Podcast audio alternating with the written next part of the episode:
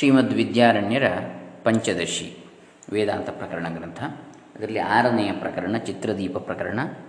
ಅದರಲ್ಲಿ ಇನ್ನೂರ ಅರವತ್ತ ಒಂದನೇ ಶ್ಲೋಕ ಇವತ್ತು ಓಂ ಶ್ರೀ ಗುರುಭ್ಯೋ ನಮಃ.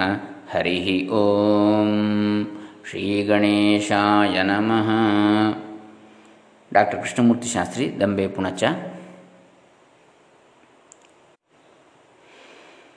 ಈಗ ನಾವು ನಿನ್ನೆ ದಿವಸ ಯಾವಾಗ ಇವನ ಹೃದಯ ಗ್ರಂಥಿಗಳೆಲ್ಲ ಭೇದಿಸಲ್ಪಡುವವೋ ಎಂಬಲ್ಲಿ ಕಾಮಗಳೇ ಹೃದಯ ಗ್ರಂಥಿ ರೂಪವಾಗಿ ವ್ಯಾಖ್ಯಾನ ಮಾಡಲ್ಪಟ್ಟಿವೆ. ಆ ಕಾಮಗಳೆಲ್ಲ ನಿವಾರಣೆ ಆಗಲಾಗಿ ಅನ್ನೋ ಅರ್ಥ. ಹೃದಯ ಗ್ರಂಥಿಗಳು ಭೇದಿಸಲ್ಪಡುವುದು ಅಂದರೆ. ಇದು ಇದನ್ನು ನಾವು ನಿನ್ನೆ ನೋಡಿದೆವು. ತತ್ವಜ್ಞಾನದ ಉಂಟಾಗುವ ಫಲ ಅಂತೇಳಿ. ಈಗ ಕಾಮ ಶಬ್ದದ ಅರ್ಥವನ್ನು ಹೇಳ್ತಾರೆ. ಇನ್ನೂರ ಅರವತ್ತೊಂದನೇ ಶ್ಲೋಕದಲ್ಲಿ ಇಚ್ಛೆ ಎಂಬ ಶಬ್ದಕ್ಕೆ ಪ್ರತಿಯಾಗಿ ಕಾಮವೆಂದು ಹೇಳುತ್ತಿರುವಾಗ ಅವುಗಳನ್ನು ಕಗ್ಗಟ್ಟು, ಕಗ್ಗಂಟು ಎಂದು ಕರೆಯುವುದು ಹೇಗೆ? अहङ्कारचिदात्मानावेकीकृत्याविवेकतः इदं मे स्यादिदं मे स्यादिदीच्छाः कामशब्दिताः। अहङ्कारचिदात्मानौ चिदात्मानौ एकीकृत्य अविवेकतः इदं मे स्यात्, इदं मे स्यात् इति इच्छाः कामशब्दिताः। ಅವಿವೇಕದಿಂದ ಅಹಂಕಾರವನ್ನು ಕೂಟಸ್ಥನನ್ನು ಒಂದುಗೂಡಿಸಿಕೊಂಡು, ಅಹಂಕಾರವನ್ನು ಕೂಟಸ್ಥ ಆತ್ಮನನ್ನು ಒಂದುಗೂಡಿಸಿ, ಇದು ನನಗೆ ಬೇಕು, ಇದು ನನಗೆ ಬೇಕು ಎಂದು ಹುಟ್ಟುವ ಬಯಕೆಗಳೇ ಕಾಮ ಎನಿಸುವವು. ಅವಿವೇಕದ ದೆಸೆಯಿಂದ ಅಹಂಕಾರವನ್ನು ಚಿದಾತ್ಮನನ್ನು ಒಂದಾಗಿ ಮಾಡಿ, ಇದು ನನಗೆ ಆಗಬೇಕು, ಇದು ನನಗೆ ಆಗಬೇಕು ಎಂದಾಗುವ ಬಯಕೆಗಳೇ ಕಾಮ ಎನ್ನುವಂಥ ಶಬ್ದದಿಂದ ಹೇಳಲ್ಪಟ್ಟಿವೆ ಅಂತೇಳಿ ಇಲ್ಲಿ ಹೇಳ್ತಾ ಇದ್ದಾರೆ. ಪೂರ್ವ ವಾಸನೆಯು ದೃಢವಾಗಿ ಈಗ ನಾವು ಇನ್ನೂರ ನಿನ್ನೆ ದಿವಸ, ಅಂದರೆ ಪೂರ್ವವಾಸಿಯು ದೃಢವಾಗಿ ನಿಂತಿ ಬಿಟ್ಟಿರತಕ್ಕಂಥ ಸಂದರ್ಭದಲ್ಲಿ ಎಷ್ಟು ತಳ್ಳಿದರೂ ಆ ಅಧ್ಯಾಸ ಮುತ್ತಿಕೊಳ್ಳುತ್ತದೆ ಇತ್ಯಾದಿಗಳನ್ನು ನೋಡಿದೆವು. ಈಗ ಇಲ್ಲಿ ಏನು ಹೇಳ್ತಾ ಇದ್ದಾರೆ ಅಂತ ಹೇಳಿದರೆ, ಹೇ, ಮುಂದಿನ ವಾಕ್ಯದಲ್ಲಿ, ಅಂದರೆ ಯದಾ ಸರ್ವೇ ಪ್ರಭಿದ್ಯಂತೆ ಹೃದಯ ಗ್ರಂಥಯಸ್ತದಾ ಅಂಥೇಳಿ. ಅಂದರೆ ಇಲ್ಲಿ ಹೃದಯದ ಕಾಮನೆಗಳು ತೊಡೆದು ಹೋಗುವುದನ್ನು ಹೃದಯ ಗ್ರಂಥಿ ಭೇದನ ಅಂತೇಳಿ ವ್ಯಾಖ್ಯಾನಿಸಲಾಗಿದೆ. ಹೃದಯ ಭೇದನವೆಂದ್ರೇನು ಭೇದನವೆಂದರೇನು ಅಹಂಕಾರ ಚಿದಾತ್ಮರಿಗೆ ಇರುವ ತಾದಾತ್ಮ್ಯ ಅಧ್ಯಾಸ ನಿವೃತ್ತಿಯೇ ಅದು. ಒಂದು ಅಹಂಕಾರವನ್ನು ತಾನು ಅಂತೇಳಿ ಭಾವಿಸ್ತಕ್ಕಂಥದ್ದು. ಹಾಗೆ ಅಹಂಕಾರವನ್ನು ಚಿದಾತ್ಮನ ಎಂಬುದಾಗಿಯೂ ಚಿದಾತ್ಮನ ಅಹಂಕಾರ ಎಂಬುದಾಗಿಯೂ ಅಲ್ಲಿ ಆ ತಾದಾತ್ಮ್ಯ ಅಧ್ಯಾಸ ಭ್ರಾಂತಿ. ಅದರ ನಿವೃತ್ತಿಯೇ ಹೃದಯ ಗ್ರಂಥಿ ಭೇದನ ಕಾಮನೆಗಳ ಗ್ರಂಥಿಗಳು ಅಧ್ಯಾಸದ ನಿವೃತ್ತಿ ಅಂತ ಹೇಳಿದರೆ ಕಾಮಗಳ ನಿವೃತ್ತಿ. ಕಾಮಗಳ ನಿವೃತ್ತಿ ಆದರೆ ಅಧ್ಯಾಸ ನಿವೃತ್ತಿ. ಹೀಗೆ ಕಾಮ, ಅಧ್ಯಾಸಗಳು ಎರಡು ಜಂಟಿಯಾಗಿ ಬಿಟ್ಟಿವೆ ಅಂತ ಹೇಳಿದರು.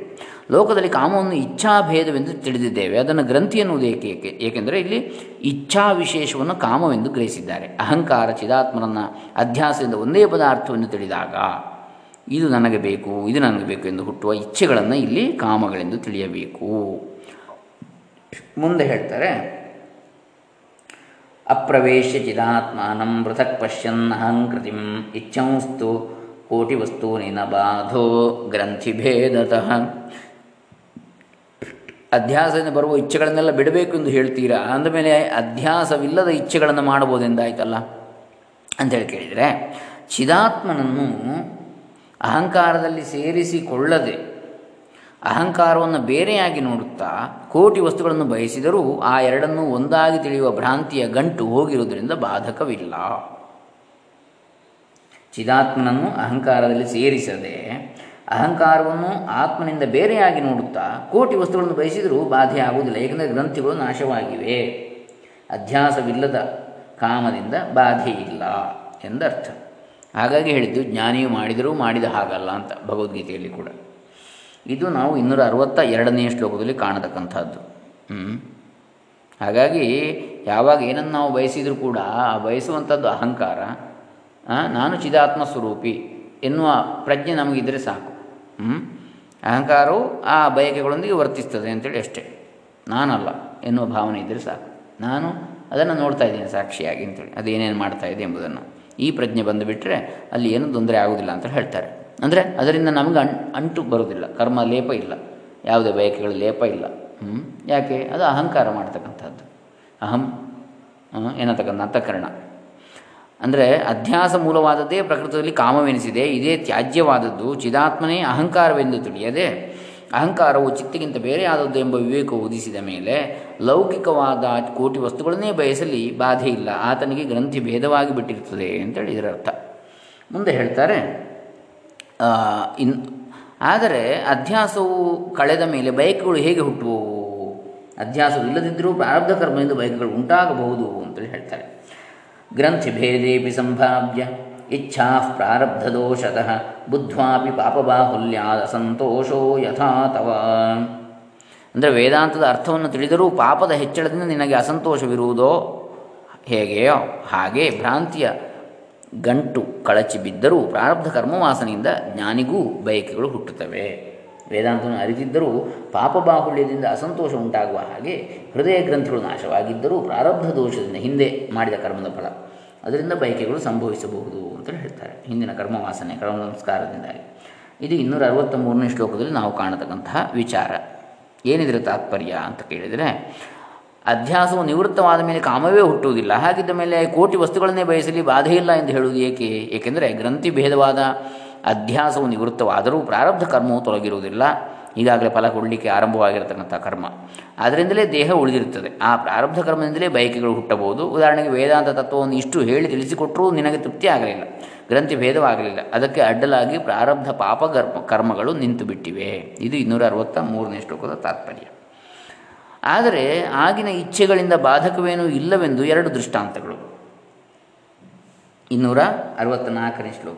ಅಂದರೆ ಅಧ್ಯಾಸವಿಲ್ಲದಿದ್ದರೆ ಅಹಂಕಾರಗತವಾದ ಬಯಕೆಗಳಿಂದ ಬಾಧೆ ಇಲ್ಲವೆಂಬುದನ್ನು ಎರಡು ದೃಷ್ಟಾಂತಗಳಿಂದ ಸ್ಪಷ್ಟಗೊಳಿಸ್ತಾರೆ. ಅಹಂಕಾರಗತೇಚ್ಛಾದ್ಯೈರ್ದೇಹ ವ್ಯಾಧ್ಯಾಭಿ ವ್ಯಾಧ್ಯಾದಿಭಿಸ್ತಥಾ ವೃಕ್ಷಾದಿ ಜನ್ಮನಾಶ ಇರುವ ಚಿದ್ರೂಪಾತ್ಮನಿ ಕಿಂ ಭವೇತ್ ಅಂದರೆ ದೇಹಕ್ಕೆ ಗಂಟು ಬಿದ್ದ ಬೇನೆ ಮೊದಲಾದವುಗಳಿಂದ ಮರ, ಗಿಡ ಮುಂತಾದವುಗಳ ಹುಟ್ಟು ಸಾವಿನಿಂದ ಸಾಕ್ಷಿ ರೂಪ ಚೈತನ್ಯ ಆತ್ಮನಿಗೆ ಏನು ಹಾನಿ? ಅದರಂತೆ ಅಹಂಕಾರದಲ್ಲಿ ಸೇರಿದ ಇಚ್ಛೆಗಳಿಂದ ಆತ್ಮನಿಗೆ ಏನಾಗ್ತದೆ? ಅಂತೇಳಿ ಇಲ್ಲಿ ಹೇಳ್ತಾರೆ. ಇನ್ನೂರ ಅರವತ್ತ ನಾಲ್ಕರಲ್ಲಿ ವೃಕ್ಷವೇ ಮೊದಲಾದವುಗಳ ಉತ್ಪತ್ತಿ ನಾಶಗಳಿಂದ ಆತ್ಮನಿಗೆ ಲಾಭ ನಷ್ಟಗಳು ಆಗದಂತೆ ಅಹಂಕಾರಗತವಾದ ಬಯಕೆಗಳಿಂದಲೂ ದೇಹಗತವಾದ ರೋಗಾದಿಗಳಿಂದಲೂ ಚಿದ್ರೂಪನಾದ ಆತ್ಮನಿಗೆ ಏನೂ ಆಗುವುದಿಲ್ಲ. ಬಾಕಿ ಗಿಡ, ಮರ, ಬಳ್ಳಿ, ಕಲ್ಲು ಇವುಗಳಂತೆ ದೇಹ ಕೂಡ ಆತನಿಗೆ, ಆತನ ಚಿದ್ರೂಪನು, ಆತ್ಮ. ಆತ್ಮನಿಗೆ ಇದರಿಂದ ಏನೂ ಆಗುವುದಿಲ್ಲ. ದೇಹ ನಾಶವಾದರೂ ಆತ್ಮನಿಗೆ ಏನೂ ಆಗುವುದಿಲ್ಲ ಅಂತ ಅರ್ಥ. ಇದು ಇನ್ನೂರ ಅರವತ್ತ ನಾಲ್ಕನೇ ಶ್ಲೋಕದ ತಾತ್ಪರ್ಯವನ್ನು ನಾವು ಕಾಣತಕ್ಕಂಥದ್ದು. ಅಹಂಕಾರ, ಚಿದಾತ್ಮಗಳ ಗ್ರಂಥಿ ಭೇದವಾದರೂ ಪ್ರಾರಬ್ಧ ಕರ್ಮದಿಂದ ಅಹಂಕಾರ ಪ್ರತ್ಯೇಕವಾಗಿ ಉಳಿದುಕೊಂಡಿರ್ತದೆ ಅದರಲ್ಲಿ ಕಾಮನೆಗಳು ಹುಟ್ಟಿದರೆ ಚಿದಾತ್ಮನಿಗಾಗುವ ಬಾಧೆ ಯಾವುದು? ಈ ದೇಹಕ್ಕೆ ನಾನಾ ವ್ಯಾಧಿಗಳು ಬಂದರೂ ಬೇರೆ ಕೆಲವು ಮರಗಳು ಹುಟ್ಟಿ ಸತ್ತರೂ ಆತ್ಮನಿಗೆ ಯಾವ ಸಂಬಂಧವೂ ಇರುವುದಿಲ್ಲವಷ್ಟೇ? ದೇಹಕ್ಕೆ ಯಾವ ಪೀಡೆಯಾದರೂ ಜ್ಞಾನಿಯು ಅದು ತನಗಾದ ಪೀಡೆ ಎಂದು ಭಾವಿಸುವುದೇ ಇಲ್ಲ. ತನಗಾಗುವಂಥದ್ದಲ್ಲ ದೇಹಕ್ಕೆ ಅಂತೇಳಿ. ಇದು ಇನ್ನೂರ ಅರವತ್ತ ನಾಲ್ಕನೇ ಶ್ಲೋಕ ಹೇಳ್ತಕ್ಕಂಥದ್ದು. ಮುಂದೆ ಏನು ಹೇಳ್ತಾರೆ? ಅಸಂಗ ಚಿದ್ರೂಪನಾದ ಆತ್ಮನಿಗೆ ಯಾವಾಗಲೂ ಬಯಕೆಗಳ ಬಾಧೆ ಇಲ್ಲವೆಂದರೆ ಸರಿ, ಅದನ್ನು ಮರೆಯಬೇಡವೆನ್ನುತ್ತಾರೆ. ಏನು ಹೇಳ್ತಾರೆ? ಇನ್ನೂರ ಅರವತ್ತೈದನೇ ಶ್ಲೋಕದಲ್ಲಿ. ಗ್ರಂಥಿ ಭೇದಾತ್ ಪುರಾಪ್ಯೇವಮಿತಿ ಚೇತ್ತನ್ನ ವಿಸ್ಮರ, ಅಯಮೇವ ಗ್ರಂಥಿ ಭೇದಸ್ತವತೇನ ಕೃತಿ ಭವಾನ್. ಭ್ರಾಂತಿಯ ಗಂಟು ಕಳಚುವುದಕ್ಕೆ ಮೊದಲು ಕೂಡ ಹೀಗೆಯೇ ಸ್ಥಿತಿ. ಎಂದರೆ ಅದನ್ನು ಮರೆಯಬೇಡ. ಇದೇ ನಿನ್ನ, ಇದೇ ದಿನ ಗಂಟು ಕಳಚುವಿಕೆ. ಅದರಿಂದ ನೀನು ಕೃತಾರ್ಥನಾಗುವೆ ಅಂತ ಹೇಳ್ತಾರೆ. ಅಂದರೆ ಗ್ರಂಥಿನಾಶಕ್ಕಿಂತ ಮೊದಲು, ಅಂದರೆ ಅಜ್ಞಾನ ಕಾಲದಲ್ಲಿಯೂ ಆತ್ಮನ ಅಸಂಗನಾಗಿದ್ದನು ಎನ್ನುವೆ ಆದರೆ, ಇದನ್ನು ಎಂದಿಗೂ ಮರೆಯಬೇಡ. ಇಂಥ ಜ್ಞಾನವೇ ಗ್ರಂಥಿಯ ನಾಶವಾಗಿರುತ್ತದೆ. ಈ ಗ್ರಂಥಿ ನಾಶದಿಂದ ಕೃತಾರ್ಥನಾಗು ಅಂತ ಹೇಳಿ. ಇನ್ನೂರ ಅರವತ್ತೈದನೇ ಶ್ಲೋಕ ಹೇಳ್ತಾ ಇದ್ದ, ಹೇಳ್ತಾ ಇದೆ. ಚಿದಾತ್ಮನು ಸರ್ವದಾ ಅಸಂಗನೇ. ಆದ್ದರಿಂದ ಗ್ರಂಥಿ ಭೇದವಾದರೇನು ಆಗದಿದ್ದರೇನು ಅವನಿಗೆ ಯಾವಾಗಲೂ ಕಾಮನೆಯೂ ಇಲ್ಲ, ಪೀಡೆಯೂ ಇಲ್ಲ ಎಂದು ಪೂರ್ವಪಕ್ಷಿ ಹೇಳಿಕೆ. ಅದಕ್ಕೆ ಸಿದ್ಧಾಂತಿ ಉತ್ತರ, ಇದನ್ನೇ ನಾವು ಹೇಳುತ್ತಿರುವುದು ಮರೆಯಬೇಡ. ನೀನು ಹೀಗೆ ತಿಳಿ, ನೀ, ಹೀಗೆ ನೀನು ತಿಳಿದರೆ ಗ್ರಂಥಿಭೇದವಾಯಿತು ನೀನು ಧನ್ಯ ಅಂತೇಳಿ ಹೇಳ್ತಾರೆ ಇನ್ನೂರ ಅರವತ್ತೈದರಲ್ಲಿ. ಮುಂದೆ, ಹೀಗೆ ಆತ್ಮನನ್ನು ಅಸಂಗನೆಂದು ಅರಿಯದಿರುವಿಕೆಯೇ ಗ್ರಂಥಿ ಅಂತೇಳಿ ಹೇಳ್ತಾರೆ. ಇನ್ನೂರ ಅರವತ್ತಾರನೇ ಶ್ಲೋಕದಲ್ಲಿ. ನೈವಂ ಜಾನಂತಿ ಮೂಢಾಶ್ಚೇತ್ ಸೋಯಂ ಗ್ರಂಥಿರ್ನ ಜಾಪರ ಗ್ರಂಥಿ ತದ್ಭೇದ ಮಾತ್ರೇಣ ವೈಷಮ್ಯಂ ಮೂಢಬುದ್ಧಯೋ ಮೂಢರಾದವರು ಇದನ್ನು ಅರಿಯಲಾರರು ಎಂದರೆ ಅದೇ ಭ್ರಾಂತಿಯ ಗಂಟು ಮತ್ತೊಂದಲ್ಲ. ಮೂಢರಿಗೆ ಆ ಗಂಟಿರುವುದು, ಜ್ಞಾನಿಗಳಿಗೆ ಅದು ಕಳಚಿರುವುದು. ಇದೇ ಅವರಿಬ್ಬರಿಗಿರುವ ಹೆಚ್ಚು ಕಡಿಮೆ ಅಂತೇಳಿ ಹೇಳ್ತಾರೆ. ಹೀಗೆ ಆತ್ಮನು ಅಸಂಗನು ಎಂಬುದನ್ನು ಮೂಢರು ಅರಿಯರು ಎನ್ನುವೆಯಾದರೆ ಹಾಗೆ ಅರಿಯದಿರುವುದೇ ಗ್ರಂಥಿಯು, ಬೇರೊಂದಿಲ್ಲ. ಗ್ರಂಥಿ ಇರುವುದು, ಗ್ರಂಥಿ ಇಲ್ಲದಿರುವುದು ಅಜ್ಞಾನಿ ಜ್ಞಾನಿಗಳಲ್ಲಿರುವ ಭೇದ ಅಂತ ಹೇಳ್ತಾರೆ. ಇನ್ನೂರ ಅರವತ್ತ ಆರನೇ ಶ್ಲೋಕದಲ್ಲಿ. ಈಗೇನು ಹೇಳ್ತಾರೆ? ಅಂದರೆ ಮೂಢರಿಗೆ ಈ ರೀತಿಯಾದ ಜ್ಞಾನವಿರುವುದಿಲ್ಲ. ಈ ಅಜ್ಞಾನವೇ ಗ್ರಂಥಿ. ಗ್ರಂಥಿ ಎಂದು ಬೇರೆ ಯಾವುದೂ ಇಲ್ಲ. ಈ ಅಜ್ಞಾನ ಗ್ರಂಥಿ ಇದ್ದವನು ಮೂಢ. ಇದನ್ನು ಭೇದಿಸಿ ದೂರ ಮಾಡಿದವನು ಜ್ಞಾನಿ. ಇವರಲ್ಲಿ ಇನ್ಯಾವ ವಿಶೇಷವೂ ಇಲ್ಲ ಅಂತ ಹೇಳ್ತಾರೆ. ಇನ್ನೂರ ಅರವತ್ತಾರನೇ ಶ್ಲೋಕದಲ್ಲಿ. ಮುಂದೆ ಈ ಕಾರಣದ ವಿನ ಜ್ಞಾನಿ ಮತ್ತು ಅಜ್ಞಾನಿ ಇವರಿಬ್ಬರಲ್ಲಿ ಭೇದವಿಲ್ಲ ಅಂತೇಳಿ ಹೇಳ್ತಾರೆ. ಜ್ಞಾನಿ ಅಜ್ಞಾನಿಗಳಲ್ಲಿ ಬೇರೆ ಭೇದವಿಲ್ಲ ಅಂಥೇಳಿ ಪ್ರವೃತ್ತವ್ವಾ ನಿವೃತ್ತವ್ವಾ ದೇಹೇಂದ್ರಿಯ ಮನೋಧಿಯಾಂ ನ ಕಿಂಚಿದ ವಿವೈಷಮ್ಯಂ. ಅಸ್ತಿ ಅಜ್ಞಾನಿ ವಿಬುದ್ಧಯೋ. ದೇಹ, ಇಂದ್ರಿಯ, ಮನಸ್ಸು, ಬುದ್ಧಿ ಇವುಗಳ ವ್ಯವಹಾರದಲ್ಲಿ ಅಜ್ಞಾನಿ ಇರಲಿ, ಜ್ಞಾನಿ ಇರಲಿ, ಎಳ್ಳಷ್ಟು ಭೇದವಿಲ್ಲ. ಹ್ಞೂ ಕರ್ಮಗಳನ್ನು ಮಾಡುವಾಗ ಅಥವಾ ಮಾಡದಿರುವಾಗ, ಜ್ಞಾನಿಗೂ ಅಜ್ಞಾನಿಗೂ ದೇಹ, ಇಂದ್ರಿಯ, ಮನಸ್ಸು, ಬುದ್ಧಿ ಇವುಗಳಲ್ಲಿ ಸ್ವಲ್ಪವಾದರೂ ಭೇದ ಇರುವುದಿಲ್ಲ ಅಂತೇಳಿ ಇನ್ನೂರ ಅರವತ್ತೇಳನೇ ಶ್ಲೋಕ ಹೇಳ್ತಾ ಇದೆ.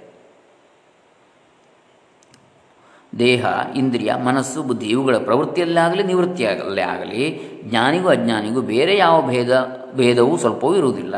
ಅಲ್ಲಿ ಆ ಅಹಂಕಾರ ಮತ್ತು ಆತ್ಮ ಇವೆರಡನ್ನು ಒಂದೇ ಅಂತ ತಿಳಿಯುವಂಥದ್ದು ಅದು ಮಾತ್ರ ವ್ಯತ್ಯಾಸ. ಜ್ಞಾನಿಗೂ ಅಜ್ಞಾನಿಗೂ. ಜ್ಞಾನಿ ತಿಳಿತಾನೆ, ಅಹಂಕಾರ ಎನ್ನುವಂಥದ್ದು ಬೇರೆ, ಅದೇ ಪ್ರವರ್ತಿಸ್ತಾ ಇರ್ತದೆ ಪ್ರವೃತ್ತಿ ಮಾರ್ಗದಲ್ಲಿ.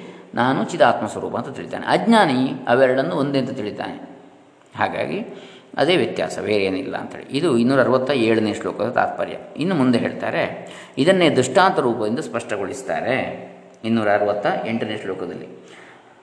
ವ್ರಾತ್ಯಶ್ರೋತ್ರಿಯೋರ್ವೇದ ಪಾಠಾಪಾಠಕೃತಾಭಿಧಾನಾಹಾರಾದಾವಸ್ತಿಭೇ ನಾಹಾರಾದ ನಾಹಾರಾದಾವಸ್ತಿಭೇದ ಸೋಯಂ ನ್ಯಾಯೋತ್ರ ಯೋಜ್ಯತಾಂ ವ್ರಾತ್ಯ ಶ್ರೋತ್ರಿಯೋ ವೇದಪಾಠ ಅಪಾಠಕೃತಾಭಿದ ನ ಆಹಾರಾದೌ ಅಸ್ತಿ ಭೇದ ಸಹ ಅಯಂ ನ್ಯಾಯ ಅತ್ರ ಯೋಜ್ಯತಾಂ ಅಂದರೆ ಸಂಸ್ಕಾರ ಹೊಂದಿರುವ ಬ್ರಾಹ್ಮಣ ಶ್ರೋತ್ರಿಯ ಅಂತ ಹೇಳ್ತಾರೆ. ವೇದವನ್ನು ಕಲಿತಿರುವ ಬ್ರಾಹ್ಮಣ, ಸಂಸ್ಕಾರ ಹೊಂದಿರುವ ಬ್ರಾಹ್ಮಣ ವ್ರಾತ್ಯ.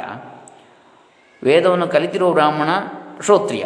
ಇವರಿಬ್ಬರಲ್ಲಿ ಮೊದಲನವನು ವೇದವನ್ನು ಕಲಿತಿಲ್ಲ. ಪಾಠ, ಅಪಾಠ. ಎರಡನೇವನು ಕಲಿತಿದ್ದಾನೆ ಎಂಬುದಷ್ಟೇ ಭೇದ. ಊಟ, ನಿದ್ರೆ ಮುಂತಾದವುಗಳಲ್ಲಿ ಏನೂ ಭೇದವಿಲ್ಲ. ನ ಆಹಾರಾದೌ ಅಸ್ತಿ ಭೇದ. ಸಹ ಅಯಂ ನ್ಯಾಯ ಅತ್ರ ಯೋಜ್ಯತಾಂ. ಈ ನ್ಯಾಯವನ್ನೇ ಅಜ್ಞಾನಿ ಮತ್ತು ಜ್ಞಾನಿಗಳ ವಿಷಯದಲ್ಲಿ ಯೋಚಿಸಬೇಕು ಅಂತ ಹೇಳ್ತಾರೆ. ವ್ರಾತ್ಯ ಬ್ರಾಹ್ಮಣ ಅಂದರೆ ಬ್ರಾಹ್ಮಣ ಸಂಸ್ಕಾರ ಆಗಿದೆ, ವೇದವನ್ನು ಕಲಿತಿಲ್ಲ. ಶ್ರೋತ್ರಿಯ ಬ್ರಾಹ್ಮಣ ಅಂದರೆ ವೇದವನ್ನು ಕಲಿತಿದ್ದಾನೆ. ಇವರಿಬ್ಬರಲ್ಲಿ ಏನು ಭೇದ ಇದೆಯೋ, ಅಂದರೆ ಊಟ ನಿದ್ರೆ ಮುಂತಾದ ಎಲ್ಲವೂ ಒಂದೇ. ಆದರೆ ಏನು ವ್ಯತ್ಯಾಸ ಇದೆ? ವೇದವನ್ನು ಕಲ್ತಿದ್ದಾನೆ ಕಲ್ತಿಲ್ಲ ಅಷ್ಟೇ. ಈ ನ್ಯಾಯವನ್ನೇ ಅಜ್ಞಾನಿ, ಅಜ್ಞಾನಿಗಳ ವಿಷಯದಲ್ಲಿ ಕೂಡ ಯೋಚಿಸಬೇಕು ಅಂತೇಳಿ ಉದಾಹರಣೆ ಕೊಡ್ತಾರೆ. ಇನ್ನೂರ ಅರವತ್ತೆಂಟರಲ್ಲಿ, ಅಂದರೆ ಹದಿನಾರು ವರ್ಷಗಳವರೆಗೆ ಉಪನಯನವಾಗದ ಬ್ರಾಹ್ಮಣ, ಇಪ್ಪತ್ತೆರಡು ವರ್ಷಗಳವರೆಗೆ ಉಪನಯನವಾಗದ ಕ್ಷತ್ರಿಯ ಇಪ್ಪತ್ತ್ನಾಲ್ಕು ವರ್ಷಗಳವರೆಗೆ ಉಪನಯನವಾಗದ ವೈಶ್ಯ. ಇವರಿಗೆ ವ್ರಾತ್ಯರು ಅಂತೇಳಿ ಹೆಸರು, ಸಂಸ್ಕಾರಹೀನರು ಅಂತೇಳಿ ವ್ರಾತ್ಯ ಅಂದರೆ ವ್ರತ ವನ್ನು ಆಚರಿಸದೆ ವ್ರತಭ್ರಷ್ಟರಾದವರು ಅಂತೇಳಿ ವ್ರಾತ್ಯ. ಈಗ ಇದು ನಾವು ಇನ್ನೂರ ಅರವತ್ತೆಂಟನೇ ಶ್ಲೋಕದಲ್ಲಿ ಕಾಣತಕ್ಕಂಥದ್ದು. ಪತಿತನಾದ ಬ್ರಾಹ್ಮಣನಿಗೂ ಶ್ರೋತ್ರಿಯನಿಗೂ ವೇದದ ಅನಧ್ಯಯನ ಅಧ್ಯಯನ. ಇವುಗಳಿಂದಲೇ ಭೇದವಾಗಿದೆ. ಆಹಾರಾದಿಗಳಲ್ಲಿ ಭೇದವಿಲ್ಲ. ಈ ನ್ಯಾಯವನ್ನೇ ಜ್ಞಾನಿ ಅಜ್ಞಾನಿಗಳ ವಿಷಯದಲ್ಲಿ ಯೋಜಿಸಬೇಕು ಅಂತೇಳಿ ನಾವು ಕಾಣುತ್ತೇವೆ. ಇನ್ನೂರ ಅರವತ್ತೆಂಟರಲ್ಲಿ ಒಬ್ಬ ಶ್ರೋತ್ರಿಯನಿಗೂ, ವ್ರಾತ್ಯನಾದ ಒಬ್ಬ ಶೂದ್ರನಿಗೂ ಭೇದ ಯಾವುದು? ಇಲ್ಲಿ ಹಾಗೆ ಹೇಳ್ತಾರೆ. ಶ್ರೋತ್ರಿಯನು ವೇದಾಧ್ಯಯನ ಮಾಡಿರ್ತಾನೆ, ವ್ರಾತ್ಯನು ಮಾಡಿರುವುದಿಲ್ಲ. ಅಷ್ಟೇ ಭೇದ. ಆಹಾರಾದಿಗಳಲ್ಲಿ ಯಾವ ವ್ಯತ್ಯಾಸವೂ ಇರುವುದಿಲ್ಲ. ಅದೇ ನ್ಯಾಯವನ್ನು ಜ್ಞಾನಿ ಅಜ್ಞಾನಿಗಳಿಗೂ ಅನ್ವಯಿಸಿಕೊಳ್ಳಬೇಕು ಮುಂದೆ ಏನು ಹೇಳ್ತಾರೆ? ಇನ್ನೂರ ಅರವತ್ತೊಂಬತ್ತನೇ ಶ್ಲೋಕದಲ್ಲಿ, ಜ್ಞಾನಿಯಾದವನಿಗೆ ಭ್ರಾಂತಿಯ ಗಂಟು ಇರುವುದಿಲ್ಲ ಎಂಬುದಕ್ಕೆ ಗೀತಾವಾಕ್ಯದ ಪ್ರಮಾಣವನ್ನು ಕೊಡ್ತಾರೆ. ಇನ್ನೂರ ಅರವತ್ತೊಂಬತ್ತರಲ್ಲಿ ಜ್ಞಾನಿಗೆ ಗ್ರಂಥಿ ಇಲ್ಲ ಎನ್ನುವುದಕ್ಕೆ ಗೀತಾವಾಕ್ಯ ಹದಿನೆಂಟು ಹತ್ತು, ಹದಿನೆಂಟನೇ ಅಧ್ಯಾಯ ಹತ್ತನೇ ಶ್ಲೋಕ ಪ್ರಮಾಣವಾಗಿ ಹೇಳ್ತಾರೆ. ನ ದ್ವೇಷಿ ಸಂಪ್ರವೃತ್ತಾನಿ ನ ನಿವೃತ್ತಾನಿ ಕಾಂಕ್ಷತೆ, ಉದಾಸೀನ ಅವದಾಸೀನ ಇತಿ ಗ್ರಂಥಿಬಿದೋಚ್ಯತೆ ದುಃಖಗಳು ಬಂದರೆ ಜ್ಞಾನಿಯು ದ್ವೇಷಿಸುವುದಿಲ್ಲ, ಸುಖಗಳು ಹೊರಟು ಹೋದರೆ ಬಯಸುವುದಿಲ್ಲ. ಉದಾಸೀನನಾಗಿರುವಂತೆ ಇರ್ತಾನೆ ಎಂದು ಗೀತೆಯಲ್ಲಿ ಗ್ರಂಥಿಯ ನಾಶವನ್ನು ಹೇಳಿದೆ. ನ ದ್ವೇಷ್ಟಿ ಅಕುಶಲಂ ಕರ್ಮ, ಕುಶಲೇ ನಾನು ಸಜ್ ನಾನು ಸಜ್ಜತೆ ಅಂತೇಳಿ ಗೀತೆಯಲ್ಲಿ ಹೇಳಿದೆ. ಅಂದರೆ ದುಃಖಗಳು ಬಂದರೆ ಜ್ಞಾನಿ ಅವುಗಳನ್ನು ದ್ವೇಷಿಸುವುದಿಲ್ಲ, ಸುಖವು ಹಿಮ್ಮೆಟ್ಟಿದರೆ ಅವುಗಳನ್ನು ಬಯಸುವುದಿಲ್ಲ. ಅವುಗಳ ವಿಷಯಕ್ಕೆ ಉದಾಸೀನದಂತೆ ಇರ್ತಾನೆ. ಹ್ಞೂ ಎದುರ್ಚಾಲಾಭ ಸಂತುಷ್ಟ ಅಂತ, ಸಿಲುಕಿ, ಸಿಕ್ಕಿದ್ದರಲ್ಲಿ ತೃಪ್ತನಾಗಿರುವಂಥದ್ದು ಹ್ಞೂ ಸುಖ ಬಂದರೆ ಹಿಗ್ಗದೆ, ದುಃಖ ಬಂದರೆ ಕುಗ್ಗದೆ ಇರತಕ್ಕಂಥದ್ದು. ಸ್ಥಿತಪ್ರಜ್ಞತೆಯಿಂದ ಅದನ್ನು ಹೇಳುವಂಥದ್ದು. ಈ ವಾಕ್ಯದಿಂದ ಭ್ರಾಂತಿಯ ಗಂಟಿನ ಭೇದನದ ವಿಷಯವನ್ನು ಹೇಳಿದೆ ಅಂತೇಳಿ ಇನ್ನೂರ ಅರವತ್ತೊಂಬತ್ತನೇ ಶ್ಲೋಕ ಹೇಳ್ತಾ ಇದೆ. ಅಂದರೆ, ಭಗವದ್ಗೀತೆಯಲ್ಲಿ ಹೀಗೆ ಹೇಳಿದೆ ಅಲ್ವೇ ಸ್ಥಿತಪ್ರಜ್ಞನ ದುಃಖಗಳು ಬಂದರೆ ಅವನು ದ್ವೇಷಿಸುವುದಿಲ್ಲ, ಕಳೆದು ಹೋದ ಸುಖಗಳನ್ನು ಬಯಸುವುದೂ ಇಲ್ಲ. ಏನೂ ಅರಿಯದ ಉದಾಸೀನಂತೆ ಶಾಂತನಾಗಿರ್ತಾನೆ ಅಂತೇಳಿ. ಗ್ರಂಥಿ ಭೇದನ ಅಂದರೆ ಇದೇ ಸ್ಥಿತಿ ಅಂತೇಳಿ. ಮುಂದೆ ಇನ್ನೂರ ಎಪ್ಪತ್ತನೇ ಶ್ಲೋಕ ಏನು ಹೇಳ್ತಾ ಇದೆ? ಈ ಗೀತೆ ವಾಕ್ಯದಿಂದ ಜ್ಞಾನವಾದ ಮೇಲೆಯೂ ಉದಾಸೀನನಾಗಿರಬೇಕು ಎಂದು ವಿಧಿಸಿದೆ ಎಂದರೆ ಅದು ಯೋಗ್ಯವಲ್ಲ. ಇನ್ನೂರ ಎಪ್ಪತ್ತನೇ ಶ್ಲೋಕ. ಮೇಲೆ ಹೇಳಿದ ಗೀತಾವಾಕ್ಯವು ಔದಾಸೀನ್ಯವನ್ನು ವಿಧಿಸುವುದಿಲ್ಲವೆಂಬುದನ್ನು ಹೇಳ್ತಾರೆ. ಅಂದರೆ ಔದಾಸೀನ್ಯಂ ವಿಧೇಯಂ ಚೇದ್ ಚೇದ್ವಚ್ಛಬ್ದವ್ಯರ್ಥತಾ ತದಾ ಔದಾಸೀನ್ಯಂ ವಿಧೇಯಂಚೇದ್ವ ಚೇದ್ವಚ್ಛಬ್ದ ವ್ಯರ್ಥತಾ ತದಾ ನ ಶಕ್ತ. ಅಸ್ಯ ದೇಹಾದ್ಯ ಇತಿ ಚೇದ್ ರೋಗ ಏವ ಸಹ. ಇದು ಇನ್ನೂರ ಎಪ್ಪತ್ತನೆಯ ಶ್ಲೋಕ. ಈ ವಾಕ್ಯದಲ್ಲಿ ಉದಾಸೀನನಾಗಿರಬೇಕೆಂದು ಅಪ್ಪಣೆಯೇ ಇರುತ್ತದೆ ಎಂದರೆ ವತ್ ಅಂದರೆ ಹಂತೆ, ಹಾಗೆ ಎಂಬ ಶಬ್ದವು ವ್ಯರ್ಥವಾಗ್ತದೆ. ಅವನ ದೇಹಾದಿಗಳು ಜ್ಞಾನಾನಂತರದಲ್ಲಿ ಅಶಕ್ತವಾಗುತ್ತವೆ. ಎಂದರೆ ಅದು ರೋಗವೇ ಎನಿಸಿತು. ಗೀತಾವಾಕ್ಯ ಉದಾಸೀನತೆಯನ್ನು ವಿಧಿಸುತ್ತದೆ ಎನ್ನುವೆಯಾದರೆ ವತ್ ಶಬ್ದವು ವ್ಯರ್ಥವಾಗ್ತದೆ. ಯಾವುದು? ದೇಹೇಂದ್ರಿಯಾದಿಗಳು ದುರ್ಬಲವಾದುದರಿಂದ ಜ್ಞಾನಿ ಉದಾಸೀನನಾಗಿರುವನು ಎಂದರೆ ಅದು ಕ್ಷಯರೋಗವೆಂದೇ ಹೇಳಬೇಕಾಗ್ತದೆ ಅಂತ ಹೇಳಿದೆ. ಇದು ಇನ್ನೂರ ಎಪ್ಪತ್ತನೇ ಶ್ಲೋಕದ ಅರ್ಥ. ಅಂದರೆ ಜ್ಞಾನ ಒಂದು ರೋಗ ಅಂತ ತಿಳಿದಾಗ ಆಯ್ತಲ್ಲ ಅದನ್ನು. ಅಂದರೆ ಗೀತೆಯ ಈ ಶ್ಲೋಕದಲ್ಲಿ ಜ್ಞಾನಿ ಉದಾಸೀನನಾಗಿರಬೇಕೆಂದು ಔದಾಸೀನ್ಯವನ್ನು ವಿಧಿಸಿದ್ದಾರಲ್ವೇ ಎಂದು ಹೇಳುವುದು ಸರಿಯಲ್ಲ. ಆಗ ಉದಾಸೀನ ವತ್ ಎಂಬಲ್ಲಿ ವತ್ ಶಬ್ದವು ವ್ಯರ್ಥವಾಗ್ತದೆ. ಉದಾಸೀನನಾಗಿರಬೇಕು ಎಂದು ಹೇಳದೆ ಉದಾಸೀನನಂತೆ ಇರುತ್ತಾನೆ ಅನಾಸಕ್ತ ಯೋಗ. ಆಸಕ್ತಿ ಇಲ್ಲದಂತೆ. ಎಂದು ಹೇಳಿದ್ರಿಂದ ಇದು ವಿಧಿಯಲ್ಲ. ಜ್ಞಾನಿಯ ದೇಹಕ್ಕೆ ಕೆಲಸ ಮಾಡಲು ಶಕ್ತಿ ಇಲ್ಲದೆ ಹಾಗಿರುತ್ತಾನಾದ್ದರಿಂದ ಹಾಗಿರುತ್ತಾನೆ ಅಂದರೆ ಅದು ರೋಗ. ಕೆಲಸ ಮಾಡೋ ಶಕ್ತಿ ಇಲ್ಲದೇ ಅಲ್ಲ. ಬೇಡ ಅಂತಲೇ ಬಿಡುವಂಥದ್ದು. ಇದು ನಾವು ಇನ್ನೂರ ಎಪ್ಪತ್ತನೇ ಶ್ಲೋಕದಲ್ಲಿ ಕಾಣ್ತಕ್ಕಂಥ ವಿಚಾರ. ಇನ್ನು ಮುಂದೆ ಇನ್ನೂರ ಎಪ್ಪತ್ತೊಂದರಿಂದ ನಾಳೆ ದಿವಸ ನೋಡೋಣ. ಹರೇ ರಾಮ. ಲೋಕ ಸಮಸ್ತ ಸುಖಿನೋ ಭವಂತು, ಸರ್ವೇ ಜನ ಸುಖಿನೋ ಭವಂತು. ಎಲ್ಲರಿಗೂ ಬ್ರಹ್ಮಾತ್ಮ ಜ್ಞಾನ ಉಂಟಾಗಲಿ, ಬ್ರಹ್ಮಾತ್ಮ ನಿಷ್ಠೆ ಉಂಟಾಡ, ಆಗಲಿ. ಶಂಕರಾದ್ಯ ಆಚಾರ್ಯರ ಪರಮಾನುಗ್ರಹ ಉಂಟಾಗಲಿ. ಬ್ರಹ್ಮಾನಂದ ಉಂಟಾಗಲಿ. ಓಂ ತತ್ಸತ್ ಬ್ರಹ್ಮಾರ್ಪಣಮಸ್ತು. ಶ್ರೀ ಸಚ್ಚಿದಾನಂದ ಅರ್ಪಿತಮಸ್ತು. ಶ್ರೀ ಶಂಕರ ಅರ್ಪಿತಮಸ್ತು ಓಂ ತತ್ಸತ್.